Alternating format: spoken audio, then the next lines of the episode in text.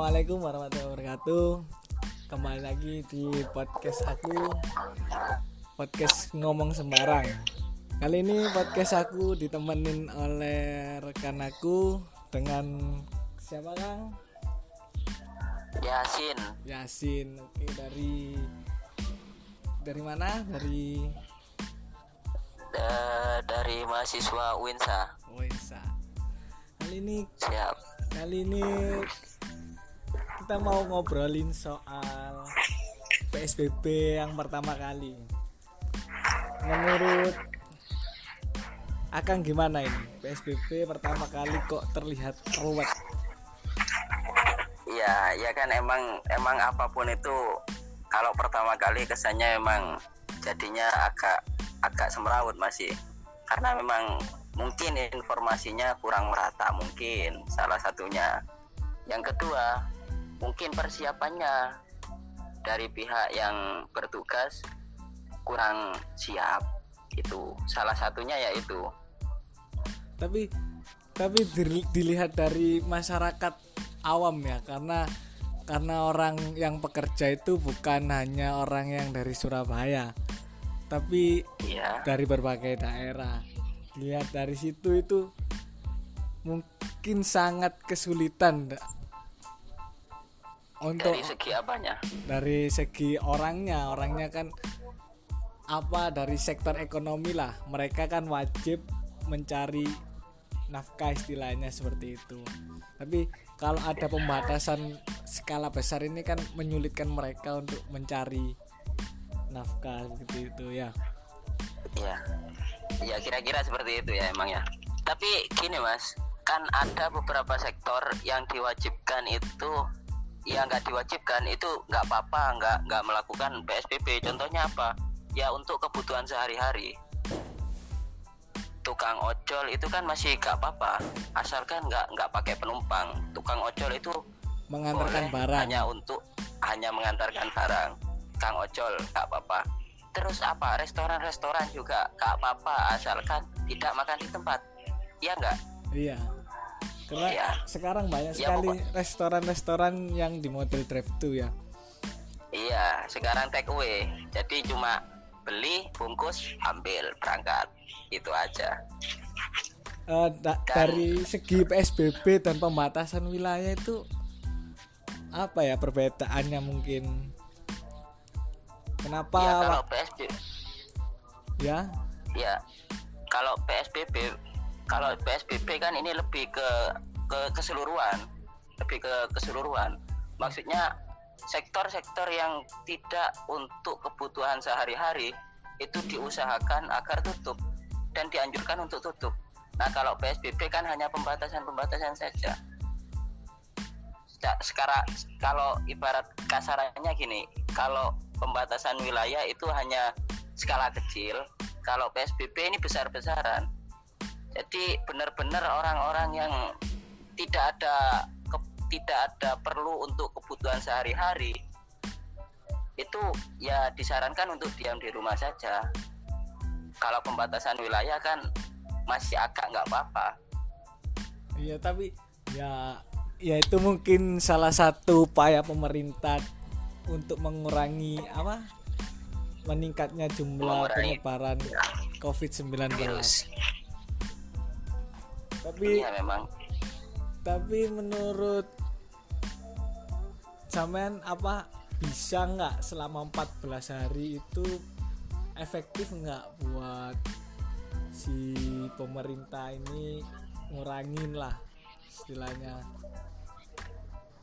kalau dilihat dari segi pemerintah, kalau dilihat dari segi pemerintah, ini langkah yang tepat. Tapi perlu diingat, kita hidup di sini bukan hanya pemerintah saja. oh iya masyarakatnya juga Masyarakat juga perlu dukungan yang serius. Percuma juga pemerintah menerapkan PSBB, tapi masyarakatnya masih keluyuran. Iya. Percuma juga kan? Ih, ya karena mungkin warga Indonesia kan ya identik dengan kemokongan lah iya mungkin betul. Nambeng mungkin. tapi sulitnya ini menurut aku sulitnya di sini tuh karena ya mungkin sekarang ini di bulan Ramadan lah orang-orang di bulan Iya. Ramadan kan punya kebudayaan masing-masing seperti ngabuburit dan lain sebagainya. Nah, dari per- prediksi para para ilmuwan kan puncak COVID-19 itu terletak pada Mei ya. iya Mei Mei. Nah, katanya sih begitu nah itu salah satu yang sulit bagi pemerintah untuk mengurangi. Dari segi iya. Ya? Iya bagi saya sekali lagi ya gitu mas. Apa bukan hanya pemerintah aja. Pemerintah cukup cukup menentukan kalau ini sudah psbb dan menerapkan. Warga mendukung.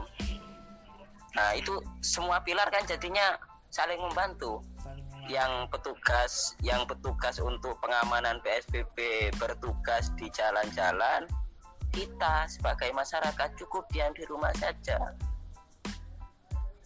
Nah, ta- tapi tapi kalau dilihat dari masyarakat yang tingkat kelas bawah, mereka yang berpenghasilan eh, harian itu sangat kesulitan bertahan hidup dalam kondisi PSBB.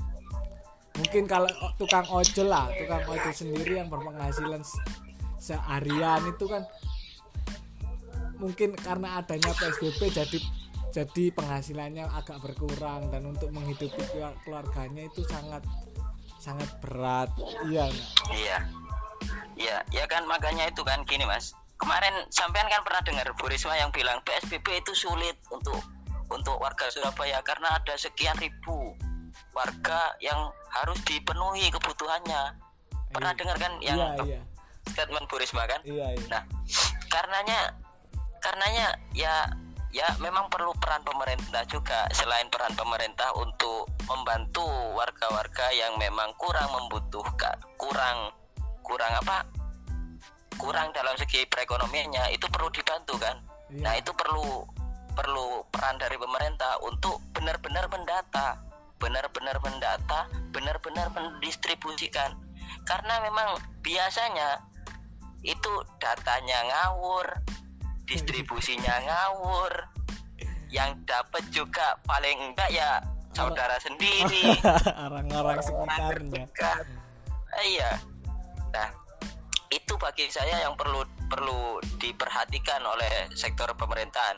Juga kedua, bagi masyarakat yang memang dari segi perekonomian bisa dibilang menengah ke atas, itu bisa membantu tetangga-tetangganya yang lebih kecil penghasilannya atau lebih membutuhkan lah istilahnya. Nah mereka perlu dibantu paling enggak yang ngasih sembako beras, minyak, gula atau dan lain sebagainya. Karena memang kalau pemerintah saja, kalau mengandalkan pemerintah saja, ini nggak akan optimal. Nggak akan lapisan-lapisan terbawah ini akan sangat jarang sekali tersentuh. ya mungkin Bagi saya seperti itu. dari apa statement para ikatan dokter kan seperti itu ya garda Iya. terdepan melawan COVID-19 itu adalah masyarakat sendiri Iya. Ya karena memang tingkat penyebaran paling besar ya tingkat kerumunan masyarakat. Kalau masyarakat masih berkerumun, di, di situ masih banyak potensi untuk penyebaran. kalau ini sekarang kan bulan Ramadan ya ngomongin Iya. Ramadan dan COVID-19 ini kan ya gimana ya budaya orang Ramadan itu kan budaya yang satu tahun sekali teraweh Iya. dan sebagainya nah kalau teraweh akhirnya dilarang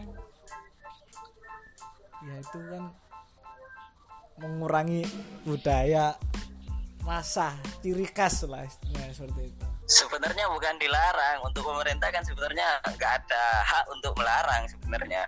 Tapi bukan melarang pemerintah ini, disarankan terawih di rumah saja. di Karena kan ya Iya, ya, ya bolehlah kita beribadah. Kita boleh beribadah. Gak akan ada orang yang melarang kita untuk beribadah. Tapi yang dilarang oleh agama adalah menyebarkan virus atau membahayakan orang lain. Agama sangat sangat sangat memberi perhatian kepada orang-orang yang yang mungkin masih ada potensi untuk membahayakan orang lain itu biar tidak membahayakan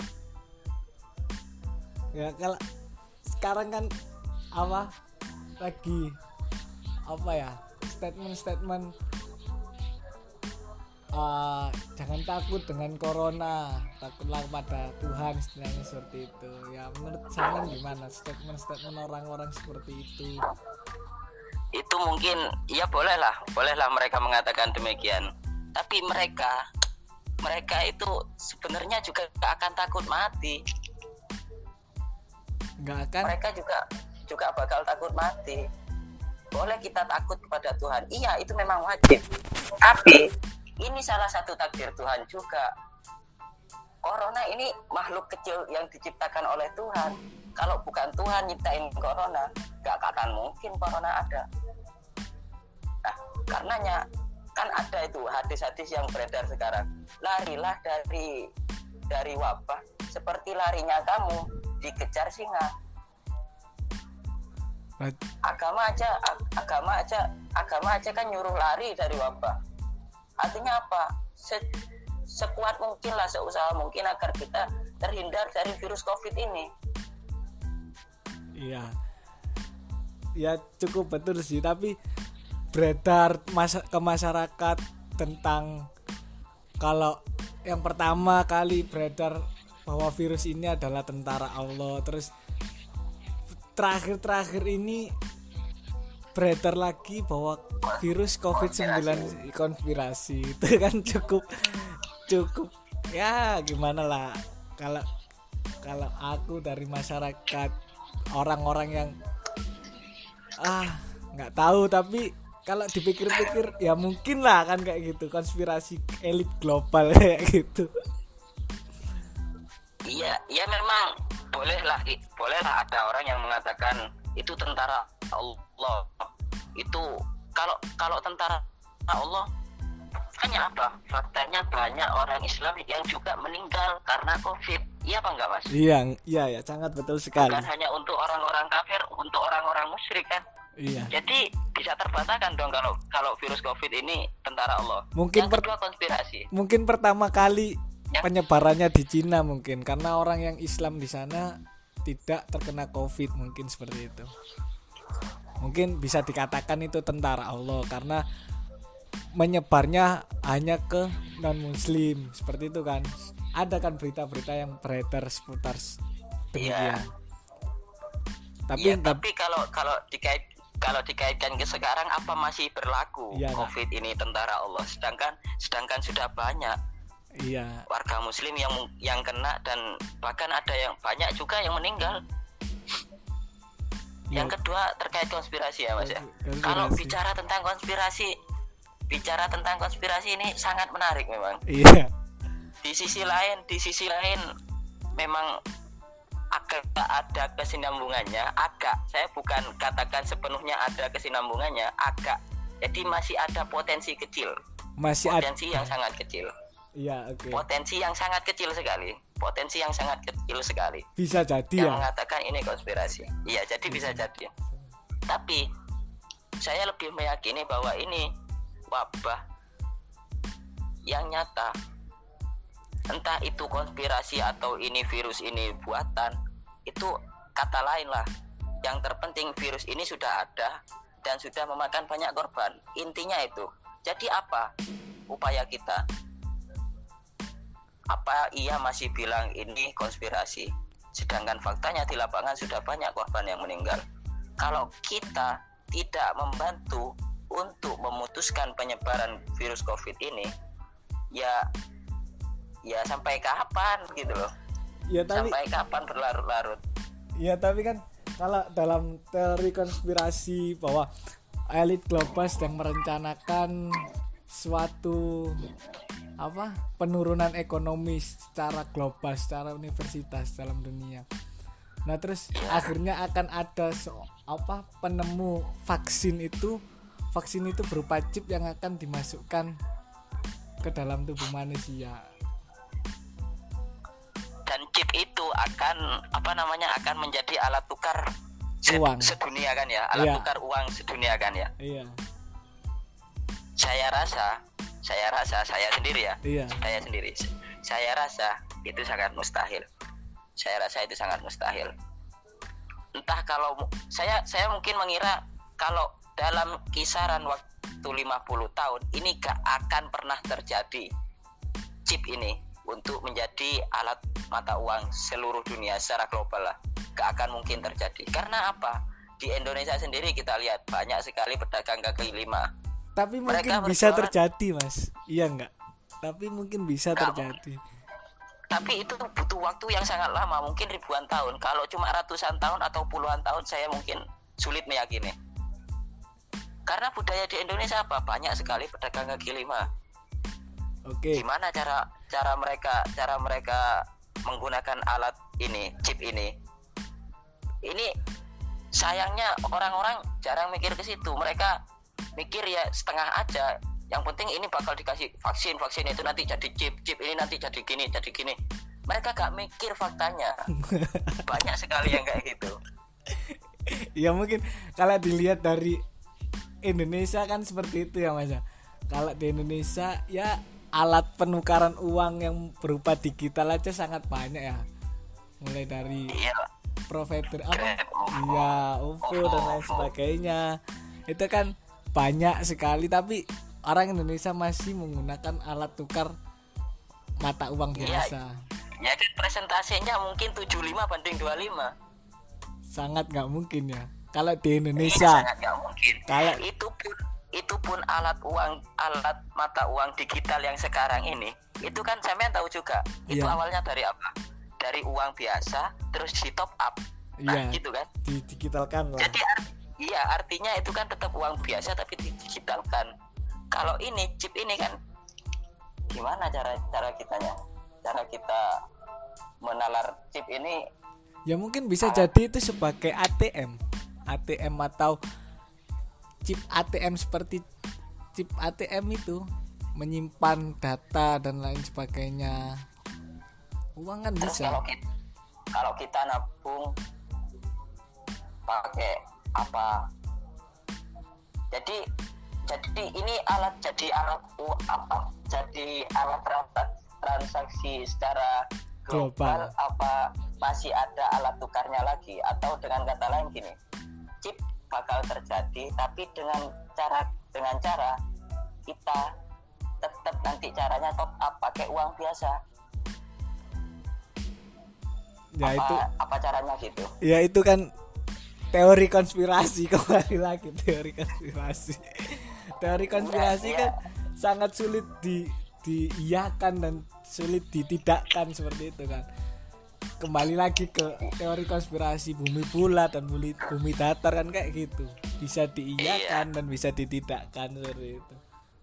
Ya tapi kalau dilihat dari faktanya sangat sangat kecil kemungkinan kalau ini konspirasi ya. tapi karena memang nyatanya saja nyatanya saja nyatanya semua negara bahkan Amerika itu kan banyak korbannya. Iya. Nah sedangkan teori konspirasi identik dengan Amerika. Iya. Terus Cina. Cina. Cina, Cina kan jadi salah salah satu salah satu tokoh di balik teori konspirasi yang mereka gaungkan. Faktanya juga di Cina banyak korban baru lockdown. iya Kan banyak korban di Cina. Baru setelah itu lockdown. Apa mungkin teori konspirasi ini menghalalkan segala cara termasuk kemanusiaan? bisa juga mas bisa juga kalau jadi ngom jadi ap, ya jadi kalau kalau memang kalau memang mereka mereka menginginkan seperti itu kita perlu tahu dong apa maksud dan tujuannya iya mereka ingin mereka ingin menguasai dunia. Kuasai aja dunia tanpa harus membunuh orang lain. Gampang kan? Kalau kalau yang aku tahu ya dari salah satu channel di YouTube itu ada salah satu institusi elit dunia yang yang membuat salah satu apa ya karya ilmiah menjelaskan bahwa suatu hari akan ada wabah tapi ini tekstualnya itu menggunakan pasten pasten itu masa lampau menggunakan seperti itu. Bahwa di zaman dulu pernah ada wabah. Demikian demikian demikian. Penyakit ini sangat menular dan orang semua orang bakal memakai masker. Seperti itu. Dijelaskan di, di karya ilmiah itu bahwa apa? Cina adalah Cina adalah negara yang hebat dalam menangani wabah ini. Sedangkan Amerika adalah negara yang lelet dalam menangani ini. Ada enam fakta yang terungkap dalam karya ilmiah itu. Seperti itu ya. Mungkin aku Iya. ngelihat dalam Rockefeller itu ya? Iya Rockefeller itu kan? iya Rockefeller. Mungkin bisa saya itu kan salah Saya- satu toko toko elit dunia yang menguasai NASA dan lain sebagainya ya nggak Ya saya kurang tahu karena sampai saat ini saya tidak pernah tertarik dengan teori konspirasi dan juga tidak terlalu tidak terlalu meyakini dia apa kata mereka. Karena bagi saya kita cukup mengetahui yang real saja yang di depan mata saja, nggak perlu memikirkan Ya. sampai mana teori konspirasi atau karena kalau kita mikirnya sampai ke sana, nggak selesai Pertama. selesai pertama akan timbul apa? Akan timbul rasa hilang sisi kemanusiaan, bener nggak? ya Bener. Yang kedua, kita bakal meremehkan. Banyak sekali kan orang-orang yang meremehkan. Oh ini teori konspirasi lah, apalah inilah. Mereka tetap keliaran. Eh bung, kalian boleh percaya kalau ini teori konspirasi. Tapi ya tolong juga lah. Tolong hentikan penyebaran virus ini. I- kalian mau mengatakan itu konspirasi itu ataupun lain sebagainya terserah. Tapi tolong bagi orang-orang yang kayak saya Ya, yang tidak kita- mempercayai kalau ini konspirasi. Ya kan kita juga nggak mau kena gitu loh. Iya. Ya. Kalau kalau teori itu ya konsumsinya untuk pribadi tapi kalau untuk kemanusiaan termasuk membantu untuk mencegah penyebaran virus ini itu kan terkait dengan kemanusiaan. Artinya itu sudah jadi kewajiban. Entah kalian mau menganut teori konspirasi nggak masalah. Yang penting ada sisi nilai kemanusiaan yang ada entah itu dengan cara membantu entah kamu diam di rumah aja. Yang penting jangan terlalu meremehkan. Bagi saya seperti itu. Ya mungkin negara kita kan lagi kalang kabut dalam menangani COVID-19 saya rasa semua negara bukan negara kita saja. Ya memang betul seperti itu. Tapi tapi kita ngomongin negara kita Indonesia lah. Apa negara kita Indonesia sangat eh, terasa sekali kalang kabut dalam menangani COVID-19 dalam satu bulan dua bulan mungkin orang akan bisa bertahan bertahan dalam apa di rumah aja selama satu bulan dua bulan itu buat orang-orang yang yang punya tabungan lah. Kalau orang-orang yang kelas bawah mereka akan ngerasa ah bodo amat kayak gitu iya nggak. Tiga Iya, bulan kan iya, Pak. kan nggak mungkin. Kan bisa jadi virus ini akan bisa berkepanjangan. Nah iya makanya makanya itu kan. Saya saya pernah saya pernah katakan ke teman saya ya kasihan juga kan kalau apa namanya kalau kalangan bawah gak ada yang bantu gak ada yang memperhatikan. Karena apa? Karena mereka kalau jualan umpama yang jualan kalau mereka tukang beca kalau mereka keluar intinya kalau mereka keluar mereka juga bakal mati karena virus gitu loh. Nah sedangkan kalau mereka diam di rumah mereka mati karena kelaparan. Faktanya ada di Banten. Iya. Sudah ada faktanya ada yang di Banten itu kan. Mati karena ya ya memang ya ya memang perlu peran dari pemerintah untuk menyalurkan bantuan yang benar-benar tersentuh untuk kalangan bawah. Juga untuk masyarakat yang memang dari segi perekonomian itu cenderung lebih tinggi ya dibantulah tetangga-tetangganya saudara-saudaranya yang lain saling ulur tangan lah istilahnya seperti nah itu. iya. Justru kan karena justru akhirnya apa? Akhirnya karena covid Indonesia lebih bersatu. Oke bagus.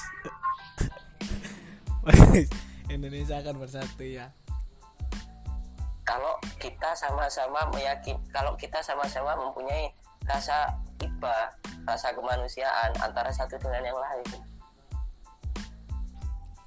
itu mungkin salah satu pesan presiden yang menjadi iklan iklan layanan masyarakat di te televisi dan lain sebagainya ya. Mungkin harus membutuhkan peran seluruh kalangan organisasi dan lain sebagainya membantu. Iya. ya bukan hanya organisasi saja ya semua orang perlu peran di sini ya saling membantu. Tapi karena memang kan ini bersifat bersifat global. Iya. Dan akhir-akhir akhir-akhir ini apa Cina dikambing hitamkan ya. Ada berita bahwa Cina dituntut dan dikambing hitamkan menjadi salah satu ya ya menjadi salah satu penyebab. Penyebab adanya COVID-19 tapi saling lempar mas. Saya saya juga ngikuti berita itu berita-berita yang mengatakan ini konspirasi lah apalah inilah. Saya juga ngikuti tapi saya nggak pernah meyakini. Ya ya bolehlah kita katakan pertama dari Wuhan. Padahal faktanya dari 2000 berapa itu kan sudah ditemukan virus covid ini coronavirus memang sudah ada dari dulu kan seperti itu. Tapi covid 19 ah, iya. ini kan baru. Jenis coronavirus yang baru seperti itu dinamakan novel coronavirus atau covid 19 uh, iya. Artinya gini mas. Artinya gini. Mereka yang mereka pada di luaran sana di luar luar Indonesia di situ masih ada saling lempar. Nah Amerika mengklaim ini ulahnya Cina gini lah. Nah, sedangkan Cina juga nyerang ke Amerika. Ini gara-gara Amerika. Ini ada salah satu warga Amerika yang membawa virus itu. Itu juga kan? Iya. juga kan kabar kan? Iya juga kan? Ya itu itu bagi saya itu sama-sama menganut teori konspirasi lah. Atau, lempar tanggung jawab. Atau mungkin apa ya drama drama elit. Drama para elit dunia. Bisa jadi ya. Nah, ya kalau kalau dibilang drama nanti ya gimana endingnya? Gimana? Siapa yang bakal kalau memang drama siap nanti gimana endingnya? Siapa yang bakal disalahkan? Dan siapa yang akan bertanggung jawab kita gak, akan pernah tahu itu. Dan juga sepertinya akan sulit ditemukan siapa dalangnya dan siapa yang akan bertanggung jawab. Iya bisa. Iya kayak gitu. Karena karena dalang kan main di belakang mas. Ya sangat nggak nggak mungkin sekali nampak lah. Tapi bisa jadi nanti di akhir drama ini akan muncul pahlawan kesiangan seperti itu. Dengan dalih dengan dalih oh saya telah menemukan vaksinnya iya. Ya, gitu ya. menolong perekonomian kayak gitu. Siapa yang mau ngutang kayak gitu. Dari negara-negara mana yang membutuhkan utang kayak gitu. Padahal selama ini sudah digaungkan kan coronavirus ini kalaupun memang kalaupun memang sudah tertular itu kan nanti dirawatnya di rumah sakit. Entah pakai pakai alat apa alat bantu pernapasan atau dan lainnya. Nah sedangkan sedangkan yang yang nggak terkena virus itu cukup diam di rumah saja. Secara nggak langsung kita bakal meruntuhkan teori konspirasi yang mereka buat. Artinya dengan kata lain gini untuk chip yang mereka gadang-gadangkan selagi satu dunia ini tidak akan tidak kena virus kan sangat gak laku untuk diwujudkan. Nggak laku ya? mustahil. Nah iya gak akan laku. Apalagi di Indonesia. Aku gak kena virus ngapain harus pakai itu? Beli lagi mahal lagi. Iya. Wong tes apa rapid tes aja bayar ya? rapid test aja bayar padahal sebelumnya kan digaungkan gratis, akan ada Gratis. tes massal Iya. Iya. Indonesia kan anti ruwet orangnya kan identik dengan sakti dari zaman dahulu.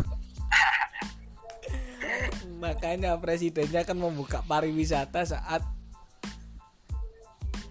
Desember awal-awal Desember itu. Iya, itu itu kesalahan pemerintah dari pemerintahnya aja sudah ada statement yang meremehkan. Padahal seluruh dunia belum ada yang tahu gimana cara penyebarannya, gimana cara menanganinya kan belum tahu. Itu mungkin kesalahan dari awal itu. Tapi bolehlah kita memaafkan pemerintah, memaafkan pemerintah karena atas ketele- ketele- keteledorannya dia akhirnya virus corona semakin banyak di Indonesia. Tapi kalau kita kalau kita terus-terusan menyalahkan tanpa membantu memberi solusi juga membantu upaya dari pemerintah atas keteledorannya yang menerapkan PSBB atau pembatasan wilayah dan lain sebagainya ya sampai kapan kita Sampai kapan bergelut dengan COVID-19 ya? nah iya. Kalau nggak ada yang mengalah, ya udah. ya nggak bakal selesai. Iya nggak akan selesai. Ya mungkin masyarakat kan sering mengkritik nggak pernah mendoakan kan kayak gitu. Mungkin ini saatnya kita mendoakan pemerintah gitu. Memberi mendoakan dalam hal apa? Mendoakan mendoakan baik lah istilah oh kita kita sebagai masyarakat seharusnya kita mendoakan pemerintah yang berjalan itu mas. Harus dengan dengan tulus lah kita. Karena memang kita hidupnya di Indonesia ya secara gak langsung kita kan harus ikut peraturannya mereka. Nah kalau kita gak mendoakan untuk kesuksesan kelancaran programnya kan bisa dikatakan warga negara yang tidak baik. Iya sangat betul sekali. Tapi pemerintahnya ya kayak gitulah. Omnibus law masih apa masih jalan kayak gitu. Tapi sepertinya udah udah udah sedikit sedikit, Sedikit informasi tentang omnibus law ya kurang paham itu di sana apa masih terus dibahas apa sudah digagalkan kurang paham. Karena memang sekarang ini konsen utamanya ya seharusnya ya COVID-19. untuk wabah ini. Ya mungkin buat pemerintah kan jangan main-main lagi untuk covid-19 ini. Ya mau sampai kapan kita? Mau lebaran pakai baju astronot kan kayak gitu.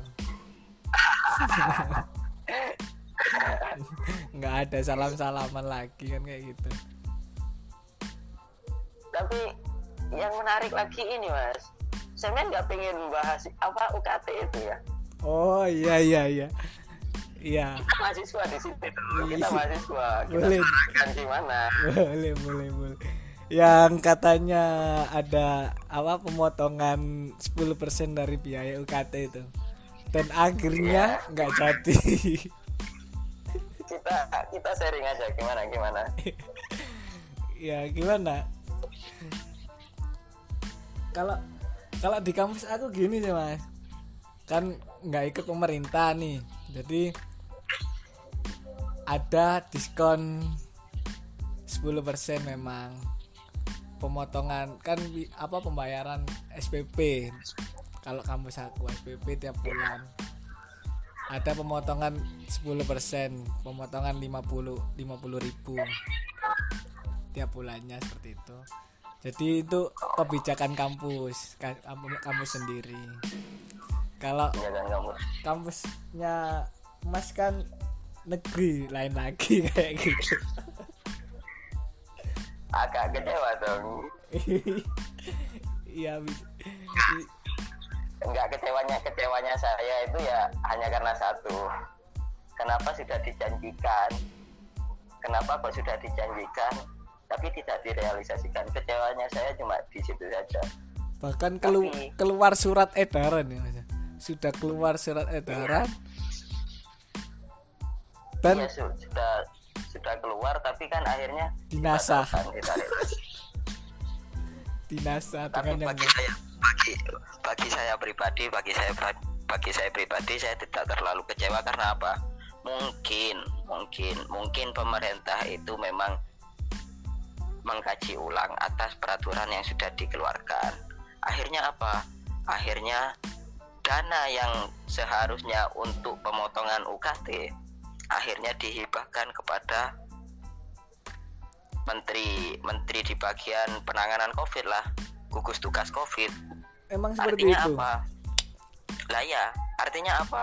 Artinya kita kita kita gak nggak nggak jangan terlalu menyalahkan dong ke pemerintah. Iya iya karena di sisi buruknya ada sisi baiknya. Sisi buruknya mereka cuma ingkar janji kan? Oh, ingkar janji. Obral janji. Iya. Tapi sisi baik apa? Sisi baiknya apa? Sisi baiknya ternyata pemerintah juga masih memikirkan gimana caranya untuk menangani covid ini secara cepat. Tapi emang itu bagi saya. Tapi emang betul nggak mas? 10% itu yang aslinya pemotongan dialokasikan ke gugus tugas COVID-19 saya rasa emang seperti itu. Kemarin statement dari Dirjen Kemenag juga gitu. Oh, mungkin prasangka aja baik. Prasangka baik aja gitu. Enggak soalnya statementnya dari Dirjen Kemenag kan emang gitu. Apa dia katakan bahwa apa ada yang lebih membutuhkan yaitu untuk penanganan ini? Kalau nggak salah seperti itulah kira-kira. Ya semoga aja nggak ada politisasi dan monopoli. Iya. Ya kalau memang ada politisasi bagi saya itu sangat kecil.